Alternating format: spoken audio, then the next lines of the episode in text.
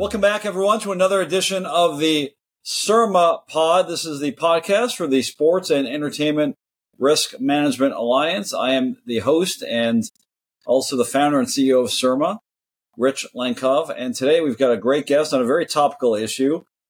Going to talk to us about the latest involving name, image, and licensing deals, and also the transfer portal in college athletics. We've got from Niagara University the dean of the College of Hospitality, Sport, and Tourism Management, Bridget Niland. Dean, welcome to the podcast. Thank you, Rich. Thanks so much for having you for having me. Sure. So, you know, just over the last couple days, I've seen a lot of uh, headlines involving both NIL and transfer portal. There's a great article on CBSSports.com discussing the um, exhaustion and burnout from NIL, transfer portal, and, and, recruiting that college coaches are experiencing. I know Peloton just announced an NIL deal uh, with Michigan Athletics. There's a uh, UCLA star basketball player who gifted her teammates with some sleep pillows that she got through an NIL deal. So NILs are here to stay. Um, so talk to us about what's going on lately with NILs as it relates to college athletics. You know, I think the the big buzzwords right now is are obviously the tracking of these really large gifts. I mean, in addition to the the sleep pillows being awarded uh, by that female student athlete, you also have the quarterback of Notre Dame who just signed a an NIL deal with uh, Beats by Dre, and he's gifting all of his teammates um, headphones, which I mean is wonderfully generous, but it is opening up a complete compliance era that the NCAA has never known to understand. I mean, um, a little bit about my background is I, I spent really probably for five years in Indianapolis with the NCAA, working a lot on the Division One legislative issues. But prior to that, I was part of their uh, student representation in their management council. And back in those days, we were worried about students even being employed, um, even being able to hold down a part-time job on campus while they were being an NCAA Division One student athlete. And surely, you know, 25 years later, we're talking a kind of just a, a, um, a compliance landscape that we've never even seen before. And I think as everyone that has followed college sports or worked in college sports really almost beyond the reach of the NCAA to even regulate at this point. Um, you know, the NCAA has always focused its legislation on trying this principle of amateurism, which has been chipped away by numerous legal decisions in the past 10 to 15 years to where it's really irrelevant at your biggest programs. You have these uh, student athletes signing multi million dollar deals um, student athletes, even at the smaller colleges. We have uh, here at Niagara, we have some NIL deals that has even caused, you know, people to say you have one student that might even be bringing thirty thousand dollars in a year. What does that look like for the other student that doesn't have anything? I mean, that's thirty thousand isn't quite to the level that you can gift things to your teammates, and so you know you're you're seeing this uh, kind of um, you know reverberation go throughout the entire um, college sports industry Interestingly, it's kind of the perfect storm because it also happened where the NCAA was also receiving pressure on their very draconian transfer rules. So you really had a probably the worst case scenario for a regulatory body in which you have legal decisions pressing you on your principle of amateurism and you have state legislators kind of pressing you on almost like a student's rights, human rights ability to move freely within the marketplace. And both of those exploded at the same time. So you have students who can and I think one thing you and I talked about is you have an NIL deal and you have collectives now. We'll talk about collectives in a second, but you have a student who could come to an institution, accept a collective gift, be there for a year, maybe two, and transfer. And that money that just went into that collective gift is gone, you know. Um, and so, you know, if you're a big enough school and you're a, uh, some of the, the bigger, the ones that have always made money, this is this is not a problem that they can't handle because you know most problems can be addressed by money. But if you're slightly off that echelon it's really causing even further division in resources between your well well situated schools and your non situated schools. And i'm happy to talk more specifically about that if you want to explore those the impacts of that. Yeah there's a lot to explore there a lot to unpack i want to discuss. But you know um, having had the experience in indianapolis with the NCAA for as long as you did speak to, you know, did they envision that these changes and, you know, the changes in some of the laws that we've talked about in some of the case law, did they envision that it would lead to what we have today, which is, as you point out, you know, mass transfer of students, you know, um, I think a program can't really rely now year to year on uh, the resources they'll have, even coming into the season. I mean, we saw a great example of Colorado. Right, Colorado was a uh, at best can be considered a middle of the road football program for years and years. Right, would routinely lose between you know eight nine games a season. Then suddenly they hire Coach Prime, Deion Sanders, who had you know great success in the last couple years. Um, and and suddenly it's you know he transformed the entire team. I I, I think you know probably ninety percent of the team is new that came into Colorado. Um, literally, uh, a friend of my daughter's who's starting at Colorado this week said she can't even envision getting tickets for herself because of the waiting list that's now developed. So that seems transformational, not just for college sports, but for the universities in general. It is transformational. It's just also, I think, indicative. And I think you've seen a number of the former or um, the college commissioners from the early 2000s kind of step out and say, We warned you about this. I think Mike Tranghese, I was really interesting to see uh, Commissioner Tranghese stepped out. He was, of course, the commissioner of the Big East. And I have direct recall of a, a time when I sat in a management council meeting with him in the late 90s, early 2000s about some of the decisions that schools were making at that time regarding TV money. And I really think if we were to able tie everything back down to what is creating the chaos, you know, people can say it's amateurism, people can say it's student athlete rights. Really, what it comes down to is what I remember Commissioner Tranghese talking about all those years ago of the more money that we position our schools to take in, the more scrutiny they're going to be under for not compensating the student athletes who are actually fueling that project. And the more we the more we have a hard time really defending or even saying that we're amateurism. And, you know, of course, he, at the, that time, the Big East was one considered one of the Power Five, and that is no longer the case. Obviously, that that that that um, has been split. But that is also, you know, several years later, you had this influx of TV money, which essentially broke up that contract.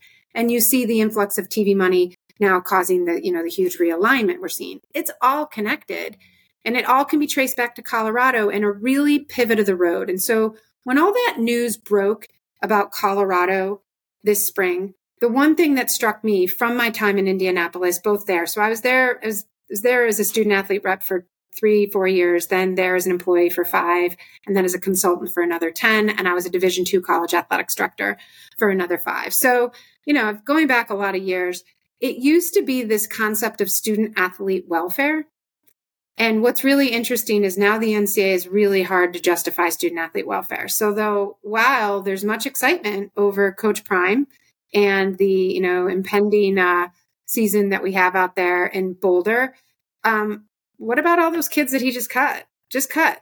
I mean, these were young people that will not be returning. That kind of were hit out of the blue. That were treated very much like when you're cutting a, a farm league baseball team. You heard nothing of that there was no there was no outcry from the NCAA about student athlete welfare. I mean, they really couldn't. They have lost their footing to really take that, you know, and there wasn't to take a stance on that in a really credible way. You just can't take that, which I really think is what Commissioner Tranghese was getting back to all those years ago of this road we're going down, that we're chasing all these dollars. It has implications that we can't even fathom in 1998. And I, I, think he's correct on that. I think what he's fathoming is what we're seeing now the collective, the transfer portal, which is causing huge exhaustion to coaches and recruiters. And here's the other thing it's disenfranchising high school kids because you're no longer really looking at high school kids anymore. You're checking to see who's in the portal. Um, the institution I'm at, we have, um, you know, our men's basketball team almost has a new team. And, you know, I love Coach Paulus, but that is, is that good for an institution? And then from an athletics director standpoint, if you have new, if you have new athletes on small roster teams, probably not as much football, what does that do for coach development? How can you hold a coach kind of accountable if every year they're in a rebuilding phase because they lost half their roster to the portal and to NIL deals? because student athletes are savvy. They're using that portal as a way to get better and leverage NIL deals. So they're going in the portal and then they're getting these better offers from schools, better financially situated. And it's like getting a job offer, right? Like, okay, to keep me here, I need X money. And so you have to scramble to find that money, often taking that money away from other donations that would have gone to the university and college. That won't hurt the big guys, but you're going to start seeing the squeeze on the mid majors and the historical division ones where they just simply can't keep up. So, Dean, you, you raise a lot of interesting points again, but you and I have talked about this in the past. And speaking about students, student athletes who are cut, and also student athletes who are navigating these new, relatively new and uncharted waters uh, with these offers coming in, um, what resources does the NCAA provide to both the athletes that, like in Coach Prime's case, he cut, and the new athletes coming in when faced with these offers? These are complicated legal dealings that your average student athlete is not equipped to handle. I think especially anyone who's worked with me or for me or, you know, I've worked for them. I think there's no secret on my standpoint that the one thing that I learned early on in my own athletic career is that student athletes are not members of the NCAA. They're not. Coaches aren't really members of the NCAA. At the core function, the NCAA is a trade association that looks out for the universities and their members. That's who pays their dues. So when you ask about what resources are available for student athletes who get pushed out from a new coach or get drawn into the portal, enticed by thinking that they were going to make somewhere bad, some someplace better. And and by the way, even though the NCAA frowns upon it, schools still simply, you know, if you want to go in the portal, that's fine, but you're going to forfeit your right to renew your financial aid scholarship. So that's a huge choice that these students make. So they put their name in the portal, and maybe they don't get picked up, and maybe their spot on their current roster is gone. Like these are big issues for these young people, and they're isn't a lot of resources to guide students through the portal process. And, and you can't call the NCAA as a student athlete and say, can you help me? Can you, you know, can you give me some guidance? Um, the NCAA used to have public phones, and I used all of us in the um, membership services, which is now legis- legislative services and AMA, used to work those lines and we were able to contact directly with student athletes and give them support which sometimes did cause some heartburn between our member schools. And there was more than a number of occasions where we would give student athletes some advice that was in their best interest but perhaps not the best interest of the member. And we were you know guided by a reminder of remember the member institution is so and so and you're that's who we're serving. We're a trade association for them. We're the student athletes are part and parcel to that, but they don't have like, you know, that concept. And I think it's a real misnomer out to even the most well versed sports fan or college sports fan that two critical points that there's there's two key actors in every college sports situation the student athlete and the coach and neither of whom have direct representation in the ncaa legislative process or even the conference legislative process. They don't vote. They don't have any voice. Neither of those two entities have a voice on certain topics Playing rules, yes, coaches do. But these type of rules that we're talking about right now, they do not. And I think that's where you see the university and the dollar signs and their protection, their ability to protect the risks, Rich, really come to the forefront. Dean, you mentioned the realignment um, that has gone on over the last few weeks. I mean, last few years, but also most prominent in the last few weeks. And you know, a lot of our listeners and viewers might have missed some of this because it, you know, middle of the summer. But want to give that some context. I mean, the Pac 12 has been around in some shape or form for 108 years. In the space of a few days, it was gone. I mean, for all intents and purposes, it was gone. It was reduced to four teams uh, that are sort of out there in the wilderness. Um, right. What's the correlation between what you're talking about as it relates to NILs and transfer portals and, you know, what's happened with the Pac-12 and now the big, um, the big what, 15, 16, whatever the Big Ten is now is now called. What's the relationship there? Well, I think the relationship is money. I think the, you know, obviously a lot of it is driven by the television networks who, you know, they want to pick and choose. They they really are we're starting to see or what's formulating is these kind of two mega conferences and the Southeast Conference and the Big 10, all, you know, the Big 12 I think is making a play for that as well. But these mega conferences that have the most television worthy teams in there so that they can get the most money from the networks. And if they have the most money for the networks, that allows them to, you know, kind of per- create resources to really support, you know, probably support some counterbalance of losing NIL money to the student athletes, because that's really what's happening, right? So when you have student athletes being able to make their own deals with businesses that maybe were boosters maybe we're like that where's that money missing like so the money that used to go to the university for the connection to those athletes, well, those athletes can now deal directly on their own. So that's going to be money that doesn't necessarily have to go into the institution. So there is some of that, you know, just kind of building up your resources. I'm more steeped now in the world of higher ed. Outside of your elite institutions, every other institution, even your strong flagship universities, are feeling the pinch of the cost of running a university. So there's no president around that would turn down a more lucrative television deal. Um, but they do have consequences. So chasing that money and creating these mega conferences is either further exacerbating people leaving. So now, okay, I want a better deal, either just a better, well situated athletics program with more money. I'm, I'm going to be looking to get to some of those conferences, those, those conferences with those bigger schools. So, I mean, it, it does come down. I mean, it's always about the television money. When I teach intro to sport management here at Niagara or the law, I teach over at the University of Buffalo Law School. I would say if you're ever in doubt of a question and you have to guess, just say it's about TV money. Because essentially you would probably get partial credit because when we're talking about the regulation of college sports or its organ or, or its organizational governance structure, it typically comes down to TV money, how it drives it. The transfer portal just a lot, the transfer portal on NIL now kind of let the student athletes play in that game that's been going on for the past 20 years because they they have cachet and they can take their name their image their likeness and their endorsement deals to other to other schools Dee, to the extent that some of the issues that you're talking about will continue to have negative impacts on athletes in some respects, some athletes for sure, and in college athletics and universities in general, you know, there's generally two ways to try to remedy that, right? Legislation and litigation. I know that there is legislation pending from three senators, among them Cory Booker, I believe, Richard Blumenthal, um, that deals with uh, NILs. Um, do you anticipate, you know, what do you foresee there? And what do you foresee in terms of any litigation arising from this new world we're living? So I think obviously the hiring of Charlie Baker um, as the NCAA president was a definite like nod to how badly the NCAA as a regulatory body, as a trade association, needs some sort of solution to keep their organization alive from the federal government.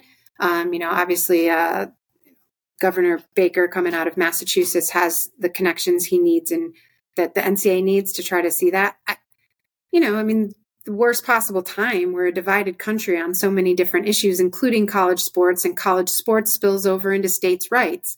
So what you have is you have the Booker and Blumenthal that is a little bit more student athlete friendly, leaning to the student athletes. You know, you could probably chart where that's popular and it would probably chart along the same lines as our red and blue, you know, and then you have some stuff coming out from um, Senator Tuberville and um, that's more leaning towards institutions and businesses. And so that's where we are. Like we have welcome to where even college sports becomes red and blue. Um, so I think you know everyone's. I haven't any. I haven't heard anyone say that they're cautiously optimistic that that's going to be that. Those are those are typically words of like, well, I see a path forward and we might be able to get there. You know, you'll hear legislators or lawyers say, I'm cautiously optimistic that that a solution is at hand. I ha- I haven't, maybe it's out there, but I haven't seen anyone even get to the point where they're saying, I'm cautiously optimistic that we're going to get support from the federal government on this. So, I mean, I, I think that it's going to then be left to individual states. And you can see Missouri just passed more NIL friendly language to universities and student athletes. It's, it's just some student athletes. I mean, that's the struggle with all of this. Even when we go back to conference realignment, like, and even those three bills that we have pending in Congress, they're only friendly towards some student athletes. Like they're we're we're kind of really just really positioning your high level professional student athletes in our revenue sports. And that's what you're seeing with this conference alignment. So, you know, how student athlete friendly is it going to be for student athletes from UCLA and USC to be out on the East Coast during the week competing in soccer? You know, so that's where these bills only address part of the problem. So that's legislatively, we'll see. We haven't seen we've seen a, we haven't seen the activity we wanted to see at the federal level. We've seen a lot of activity at the state level, which brings up litigation. So the states have moved ahead. The NCAA doesn't like to see what they're seeing from the states. So they were as bold enough in June to somehow insinuate that the NCAA rules could trump state law, which that's where you're going to see litigation. The minute the NCAA tries to take a bold move, the there's going to be litigation either towards the state or the NCAA by the university saying that there there's a problem with the contracts that they're violating or, or tampering with contracts either either entity either the state legislation is going to you know complying with state legislation which my state new york is one of those states that says it says clearly you know new york state law would trump any other type of organization so does syracuse listen to the state and then get in trouble with the NCAA? and so there's going to be lawsuits over that if if really either group moves forward um, so unless there is a federal federal solution, you're going to see litigation if any entity starts coming out and pressing for one scenario over the other. So where does that leave us? It doesn't really leave us in any other situation than we were a year ago with an NIL, a portal, and conference realignment, creating just a really quizzical scenario for any college administrator to try to be figuring out. Niagara University Dean of the College of Hospitality, Sport, and Tourism Management. Bridget Niland, thank you so much for bringing us up to speed on the NIL and transfer portal news. Please come back and keep us updated and uh, good luck to the Purple Eagles this year. Thank you so much, Rich. Thank you so much, Rich.